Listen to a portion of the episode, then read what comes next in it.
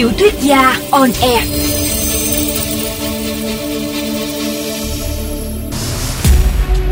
Xin chào các bạn thính giả của VOV Giao thông. Tôi là Zili, tác giả của tiểu thuyết trinh thám câu lạc bộ số 7. Chúng ta lại gặp nhau trong chương trình tiểu thuyết gia on air. Trong buổi phát thanh đêm qua, tôi đã đọc xong chương 14 của cuốn tiểu thuyết. Ở chương này, Đăng đã gọi điện hẹn gặp Bách ở quán cà phê. Anh ta xuất hiện với thân hình tiều tụy, quần áo rách nát và khuôn mặt hoảng loạn. Anh ta kể rằng mình đã tẩu thoát khỏi núi Vĩnh An ngay trong đêm do bị bóng ma Lê Hoàng Mai bùa vây và khủng bố. Anh ta cũng kể lại cái đêm kinh hoàng ở resort Hoàng gia khi đi nghỉ cùng Linh Đan. Ở chùa An Lạc, Đăng đã được thỉnh giáo Đại sư Thích Quảng An, người đã đưa ra thông điệp đầy ý nghĩa. Phàm là việc gì lợi mình hại người thì đừng làm. Việc gì hại cả mình lẫn người thì càng không nên làm. Và bây giờ chúng ta hãy cùng theo dõi tiếp phần 1, chương 15 ngay sau đây.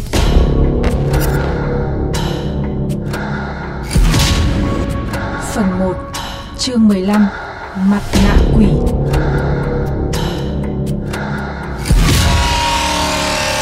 Đại úy Hoàng Minh Tú nhìn không chớp mắt vào tập báo cáo vừa nhận được cách đây 10 phút từ phòng cảnh sát công nghệ cao. Trước mặt là chiếc máy tính sách tay hiệu Vio màu đen của Vũ Phương Đăng. Màn hình đang bật. Phông nền là toàn cảnh thác Niagara tung bọt trắng xóa được chụp từ trên cao. Hết ngó vào máy tính rồi lại quay sang tập báo cáo. Viên đại úy trẻ tuổi kinh ngạc lầm bầm. Anh Bách, anh Bách, anh sẽ kinh ngạc lắm khi biết được điều này. Thực là suy luận đơn giản đến không ngờ. Thiếu tá Mai Thanh ngồi im lặng hàng giờ trước một tách cà phê hầu như còn nguyên và đã nguội tanh. Dường như mọi neuron đều căng ra khi tiếp nhận thông tin từ những văn bản dày đặc ghi chú bằng mực đen, hồ sơ của một nhân vật mà họ hoàn toàn không ngờ tới. Nếu không vì những nguyên tắc nghề nghiệp bất di bất dịch, thì cô đã nhấc máy gọi ngay cho Phan Đăng Bách mà hồ hởi thông báo những gì mình vừa phát hiện ra bằng sự phấn khích tột độ. Trước khi ngượng ngập nói rằng anh Bách, em xin lỗi, trực giác của anh đã đúng. Vũ Phương Đăng không phải là thủ phạm.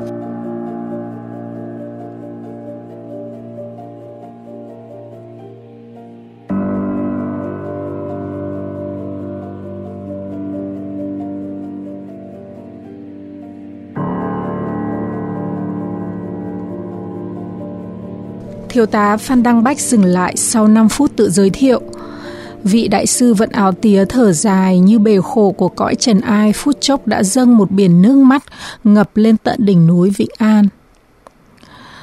Tôi đã cố gắng hết sức để ổn định tâm lý cho cậu Đăng.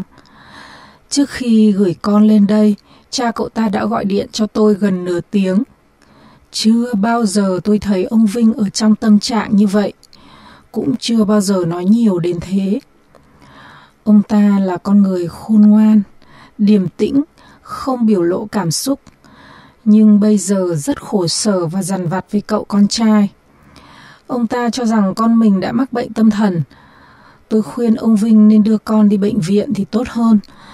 Chùa An Lạc chỉ là nơi an tâm tịnh độ khi bệnh nhân đã lành bệnh và đang trong giai đoạn hồi phục.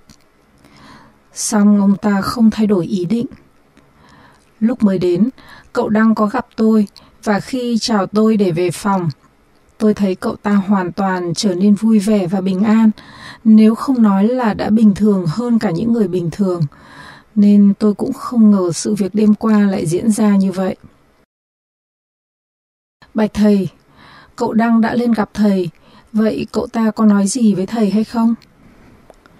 Cặp mắt trí tuệ và uyên bác của đại sư Thích Quảng An tựa hồ nhìn thấu ý nghĩ của người đang ngồi trước mặt khuôn mặt An Lạc trở nên đăm chiêu trước khi tìm câu chữ phù hợp. Cậu ta nói cậu ấy không giết người. Nhưng cậu ta thực sự có lỗi với cô gái mà cậu ta cho rằng đã trở thành bóng ma và đến đòi nợ hàng đêm. Lỗi của cậu ta vẫn nằm trong vòng tham sân si luẩn quẩn của con người thôi. Lỗi vô trách nhiệm nữa. Cậu ta quan hệ tình cảm với nhiều cô gái cùng lúc và khi cô gái kia biết được đã đòi tự tử. Vì vậy, cậu ta cho rằng nguyên nhân cái chết của cô gái là do lỗi của cậu ấy. Vậy còn điều gì mà cậu đang tiết lộ nữa không thưa thầy? Phan Đăng Bách hầu như nằn nỉ. Đây là một vụ án mạng ba người thưa thầy. Thầy là người phổ độ chúng sinh. Chắc ờ, cũng không muốn chứng kiến cảnh. Được rồi, tôi hiểu ý anh. Nhưng những gì cậu đang chia sẻ với tôi tuy rất dài dòng nhưng tôi đã tóm tắt lại rồi. Có ngần ấy ý thôi. Còn đây là toàn bộ đồ đạc của cậu ấy để lại. Lẽ ra chúng tôi phải giao lại cho gia đình cậu Đăng. Nhưng nếu các anh cần... Vị đại sư đưa mắt nhìn khách đầy ý nghĩa và đẩy chiếc ba lô về phía anh. Bách hiểu ý, chắp tay cảm ơn rồi đứng dậy. Giờ con muốn xem qua chỗ ở của cậu Đăng ngày hôm qua. Được thôi, để tôi gọi người dẫn anh đi. Nói đoạn, ông ra hiệu cho anh cùng ra ngoài. Đang dợm bước đi, chợt Bách lóe lên một ý nghĩ. Anh vụt hỏi đại sư. Bạch thầy, thầy có ý kiến gì không về chuyện của cậu Đăng? Ý con là chuyện tâm thần bất ổn của cậu ấy. Nhân quả Đại sư Thích Quảng An chợt mím miệng lại nửa như giận dữ, nửa như cố kìm chế một điều gì đó. Thế nào là nhân quả thưa thầy? Liệu có phải ông Vũ Phương Vinh đã làm chuyện gì đó thất đức để đến nỗi cậu con trai phải chịu cảnh giờ khôn giờ tỉnh? Có phải ý thầy muốn nói thế? Tuy nhiên, Đại sư Thích Quảng An tỏ thái độ không muốn nói thêm một điều gì nữa. Bách hiểu, trong câu chuyện, Vũ Phương Đăng đã tiết lộ rằng ông Vinh đã cung tiến rất nhiều tiền vào chùa An Lạc để cầu may. Vì vậy, dù có thế nào, ông ta vẫn là một nhân vật được nể trọng ở chùa An Lạc. Hơn nữa, làm sao có chuyện người tu hành lại khơi khơi tiết lộ mọi bí mật của Phật tử, cho dù đó là những chuyện tham nhũng mờ ám của anh em nhà Vũ Hồng Quang mà vô tình đại sư đã biết được. Bạch thầy, ông Vũ Phương Vinh năm nay gần 60 tuổi mà trông chỉ như 50 thầy nhỉ? Chắc ông ấy được nhiều phụ nữ yêu quý lắm ấy, nên gia đình ông ấy không hạnh phúc là phải. Có lần cậu đang nói với con rằng cha mẹ cậu ấy không hạnh phúc. Biết đâu đó lại chính là nguyên nhân khiến cậu ta xa đà sang chuyện chơi bời mà không chú tâm vào học hành, làm việc. Bách đánh lạc hướng vừa nhằm làm dịu đi câu chuyện vừa muốn khai thác thông tin xem liệu đăng có kể thêm điều gì với chị chân tu. Bách nói cầu Âu như thế, mặc dù Đăng chưa bao giờ có ý định chia sẻ với Bách chuyện gia đình và anh cũng chưa từng được tiếp xúc trực tiếp với ông bà Vũ Phương Vinh nhưng không hiểu sao anh cứ mặc nhiên nghĩ rằng họ không hạnh phúc. Trong tất cả những gia đình mà anh từng biết, chưa có cặp đôi nào hạnh phúc cả. Chính xác hơn là họ đã từng hạnh phúc để duy trì đủ cảm xúc mà viết giấy đăng ký kết hôn, rồi sau đó cùng cố gắng đi đến cuối cuộc đời như chót hứa. Một gia đình được ủ trong quyền lực có lẽ còn bất hạnh hơn thế nhiều. Không ngờ, câu bình luận vô tình của Bách đã thu lợi được gấp trăm lần anh mong muốn. Đại sư nhíu mày, đôi môi mím lại giận dữ, cho dù người nhà Phật đã thoát khỏi mọi sân hận trần gian. Ông ta không thích phụ nữ. Bách nhướng mày ngạc nhiên, ngỡ đâu đã làm vị đại sư tức giận vì chót xúc phạm đến thí chủ hào phòng đáng kính của ông ta. Sợ hỏng việc, anh rúi rít thanh minh, dù thấy miệng lưỡi mình cũng tổn thương khi phải nói ra câu này. Thì ra là thế, thưa thầy, đó là một con người đáng kính trọng. Con chỉ hồ đồ phỏng đoán như vậy thôi, chứ có lẽ ông ta rất trung thủy và gia đình ông ta rất hạnh phúc. Ông ta không thích phụ nữ. Đại sư thở dài nặng nề, khó nhọc như thể vừa cất bước lên tận đỉnh đại tháp. Ông ta chỉ thích các bé trai. Dạ, ý thầy là... Bách lắp bắp, vừa muốn đại sư nhắc lại, vừa sợ ông thay đổi ý định mà không nói thêm câu nào nữa. Ông ta là một con người lệch lạc và mất nhân cách.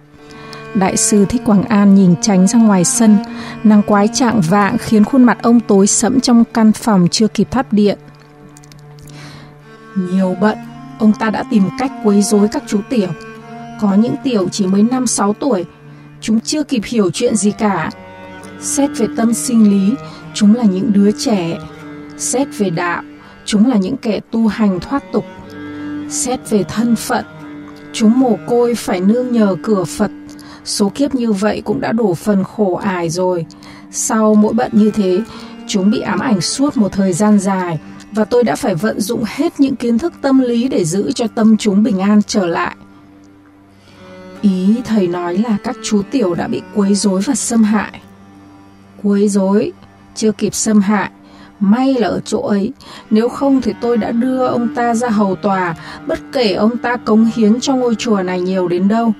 Đại sư phẫn nộ. Những lần đó, có lẽ là do ý trời, đều có người gõ cửa phòng ông ta. Một vài tăng lớn tuổi khác có việc cần trao đổi mà điện thoại của ông ta đổ chuông nhưng không nhấc máy, nên mới phải gõ cửa phòng. Trò quen thuộc của ông ta là nhờ vả các chú tiểu nhỏ tuổi mang một thứ gì đó lên phòng. Rồi sau đó, thầy đã để yên ư? Bách bột miệng. Tất nhiên là tôi không để yên. Đại sư gắt lên. Tôi đã cảnh báo ông ta không thể làm việc đó ở nơi tôn nghiêm thanh sạch này. Cũng không thể làm việc đó ở bất cứ đâu, cho dù ông ta đã rời khỏi quả núi này. Vì sớm hay muộn thì có nhân sẽ có quả. Đó là luật của trời. Người như ông ta không thể lôi luật pháp thông thường ra mà dọa, vì trước giờ ông ta đâu có sợ luật. Hơn nữa, ông ta còn thâu tóm luật pháp trong tay, nhào nặn nhó như một nắm bột mì và thích nặn ra cái bánh thì thành cái bánh, nặn ra cục xét thì thành cục xét. Bạch thầy, con hỏi thế này hơi mạn phép, à, nhưng tại sao nơi tu hành lại vẫn tiếp nhận những đồng tiền bẩn của ông ta? Bản thân đồng tiền không bẩn, chỉ có người sử dụng nó là sạch sẽ hay không thôi. Chúng tôi có hai quỹ lớn, một quỹ để xây dựng chùa và một quỹ từ thiện. Chắc hẳn anh cũng sẽ nghĩ rằng tôi xây dựng một ngôi chùa tốn kém và lộng lẫy như thế này là phù phiếm. Bản thân điều đó đã không hợp với cách thức của người tu hành. Tôi đọc được ý nghĩ của anh là như vậy. Chỉ những người hiểu biết mới nghĩ được như vậy. Kẻ tầm thường lại dễ dàng được nhận biết ở sự nhầm lẫn các giá trị và đôi khi sự nhầm lẫn của họ cũng có lợi cho nhân sinh. Anh thấy đấy, rất nhiều người giàu có thấy sự hào nhoáng bề thế của gạch đá này mà đổ xô đến đây. Và vì vậy, tôi thu hút được nhiều nguồn tài chính hơn cho quỹ thứ hai. Như vậy, há chẳng phải tốt hơn là để họ sử dụng những đồng tiền dỗi dãi vào việc không đáng hay sao? Anh em nhà Vũ Hồng Quang coi luật pháp là thứ trò chơi mạo hiểm. Chỉ cần thận trọng và quen trò là sẽ về tới đích. May phước sao, chí ít họ còn nể mặt tôi đôi chút vì sự mê tín mù quáng. Ít nhiều tôi cũng lợi dụng điều này để ghềm những tham sân si điên cuồng trong họ. Nhiều lần tôi đã nhắc ông ta rằng, phàm việc gì lợi mình hại người thì đừng có làm. Việc gì hại mình hại cả người càng không nên làm. Những gì ông ta đang làm tưởng rằng lợi mình hại người, nhưng thực ra là hại cả mình lẫn người vì nhân nào quả nấy, rồi sẽ đến ngày ông ta sớm bị trừng phạt mà thôi. Nói đoạn, Đại sư Thích Quảng An giơ tay ra hiệu cho một vị tăng trẻ vừa rảo qua sân, yêu cầu dẫn thiếu tá Phan Đăng Bách đến nơi mà anh cần. Anh bước sau nhà sư mặc áo tía, người này bước đi thoăn thoắt, bóng cả xa tối thẫm dưới ánh tà. Bách đi dọc theo những bánh xe pháp luân bằng đá, vừa đi vừa nhầm tính xem anh em nhà Vũ Hồng Quang đã đầu tư bao nhiêu tiền của cho công trình tôn giáo này và liệu Đức Phật còn che chở cho họ được tới chừng nào. Họ băng qua sân trong đến khu ở riêng của khách. Bóng chiều ngả tà chuyển tím đen dưới bầu trời chỉ còn giặt màu hồng lợt. Chim trời bắt đầu tìm tổ, bay thành từng vệt thẫm trao chác, và gió núi lạnh buốt ùa lên qua tràng rừng thưa, nơi được tận dụng để làm khung cảnh thiên nhiên cho những cơ ngơi dành riêng cho khách đặc biệt. Vị sư trẻ tuổi có khuôn mặt tẻ nhạt và vô cảm như đá núi quay lại, ra hiệu đã đến nơi. Họ dừng lại ở căn nhà sát bìa rừng. Nhà sư trao chìa khóa và bật điện. Bách không để phí thời gian, đưa mắt quan sát toàn bộ căn nhà trong lúc bước qua các phòng. Tầng trệt không có gì đáng chú ý, ngoài phòng khách xa xỉ với các trang thiết bị đắt tiền và một nhà vệ sinh sạch sẽ. Tầng 2 là buồng ngủ, cũng không có gì khác thường ngoại trừ chiếc rèm cửa màu trắng bay phần phật một cách kỳ quặc. Bách tiến lại gần và lập tức nhận ra cửa kính đã bị vỡ nham nhở ở giữa. Như thể có người đã ném một viên đá nặng vô cùng chính xác vào khuôn kính.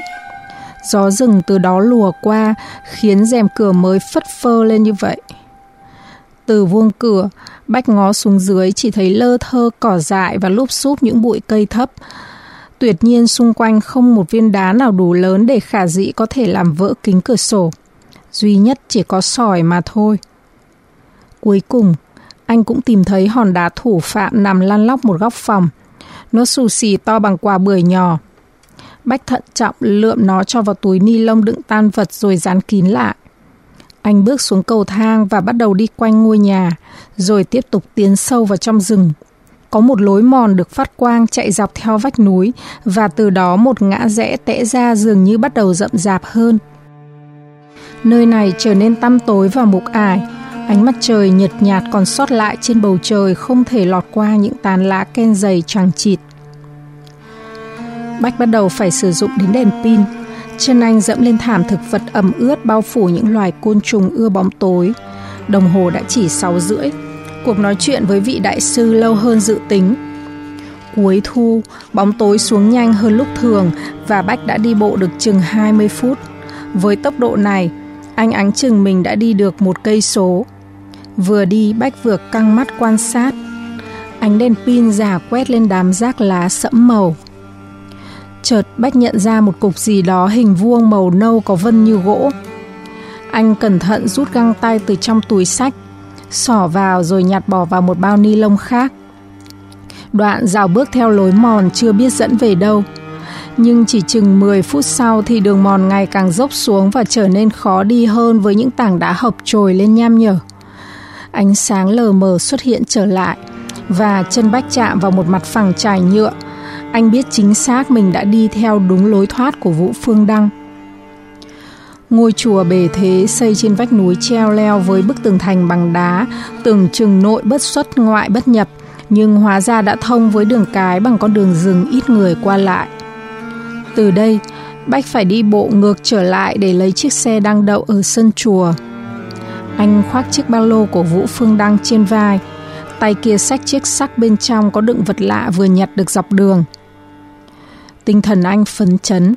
Vậy là ngày hôm nay cũng có đôi chút thu hoạch. Chỉ không biết những thứ anh đang sách theo đây có cho thấy được chút sự thật nào hay không.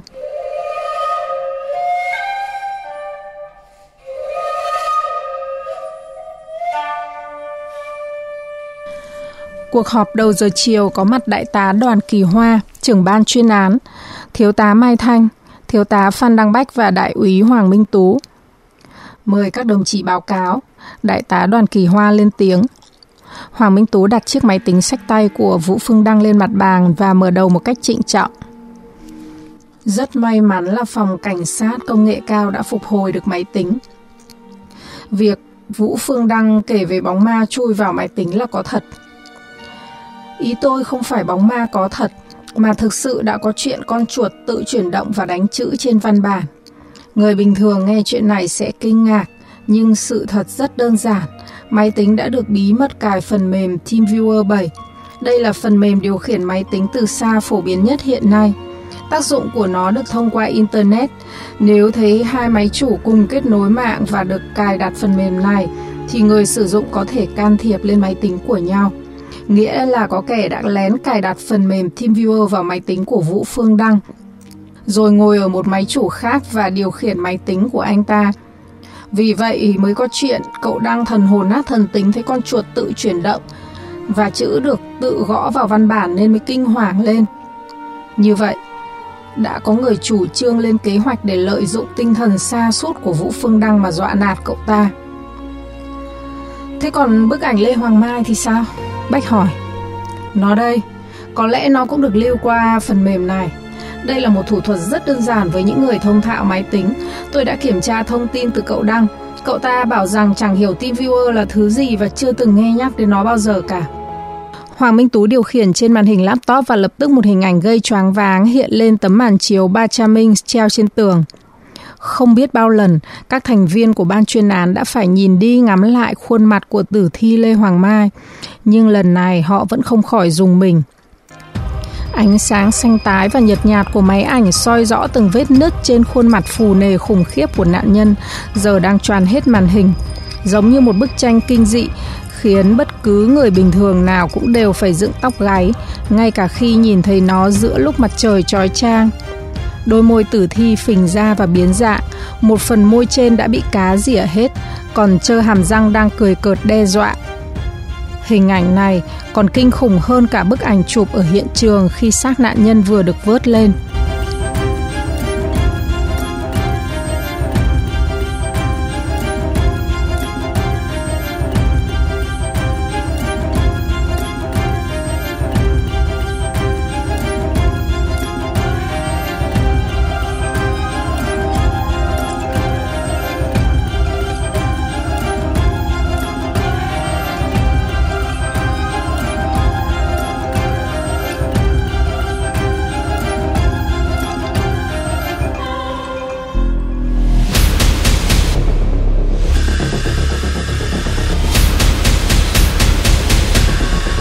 Quý vị thính giả vừa theo dõi tập 17 bộ truyện trinh thám câu lạc bộ số 7 của nhà văn Di Ly. Hẹn gặp lại quý vị trong chương trình Tiểu thuyết gia on air vào đêm mai với tập tiếp theo từ bộ truyện này. Xin chào và hẹn gặp lại. Chúc quý vị thính giả có một đêm ngon giấc.